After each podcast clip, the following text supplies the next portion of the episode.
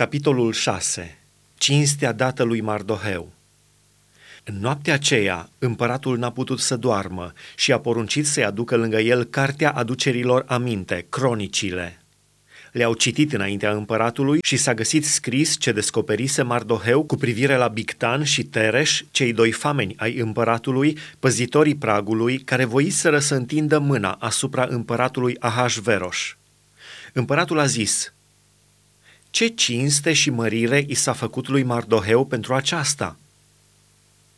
Nu i s-a făcut nimic, au răspuns cei ce slujeau împăratului. Atunci împăratul a zis, Cine este în curte? Haman venise în curtea de afară a casei împăratului să ceară împăratului să spânzure pe Mardoheu pe lemnul pe care îl pregătise pentru el. Slujitorii împăratului i-au răspuns, Haman este în curte. Și împăratul a zis să intre. Haman a intrat și împăratul i-a zis, ce trebuie făcut pentru un om pe care vrea să-l cinstească împăratul?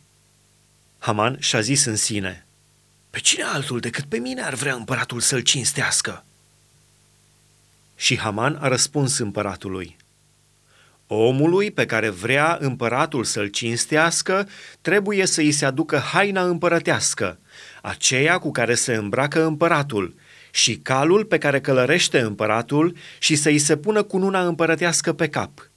Să se dea haina și calul uneia din căpeteniile de seamă ale împăratului, apoi să îmbrace cu haina pe omul acela pe care vrea să-l cinstească împăratul, să-l plimbe călare pe cal prin locul deschis al cetății și să se strige înaintea lui.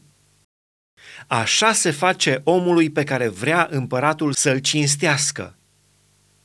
Împăratul a zis lui Haman, Ia îndată haina și calul, cum ai zis, și fă așa iudeului Mardoheu, care șade la poarta împăratului. Nu lăsa nefăcut nimic din ce ai spus. Și Haman a luat haina și calul, a îmbrăcat pe Mardoheu, l-a plimbat călare pe cal prin locul deschis al cetății și a strigat înaintea lui. Așa se face omului pe care vrea împăratul să-l cinstească. Mardoheu s-a întors la poarta împăratului și Haman s-a dus în grabă acasă, mâhnit și cu capul acoperit. Haman a istorisit nevestei sale Zereș și tuturor prietenilor săi tot ce îi se întâmplase. Și înțelepții lui și nevastă sa Zereș i-au zis, Dacă Mardoheu, înaintea căruia ai început să cazi, este din neamul iudeilor, nu vei putea face nimic împotriva lui, ci vei cădea înaintea lui. Pe când îi vorbeau ei încă, au venit famenii împăratului și au luat îndată pe Haman la ospățul pe care îl pregătise Estera.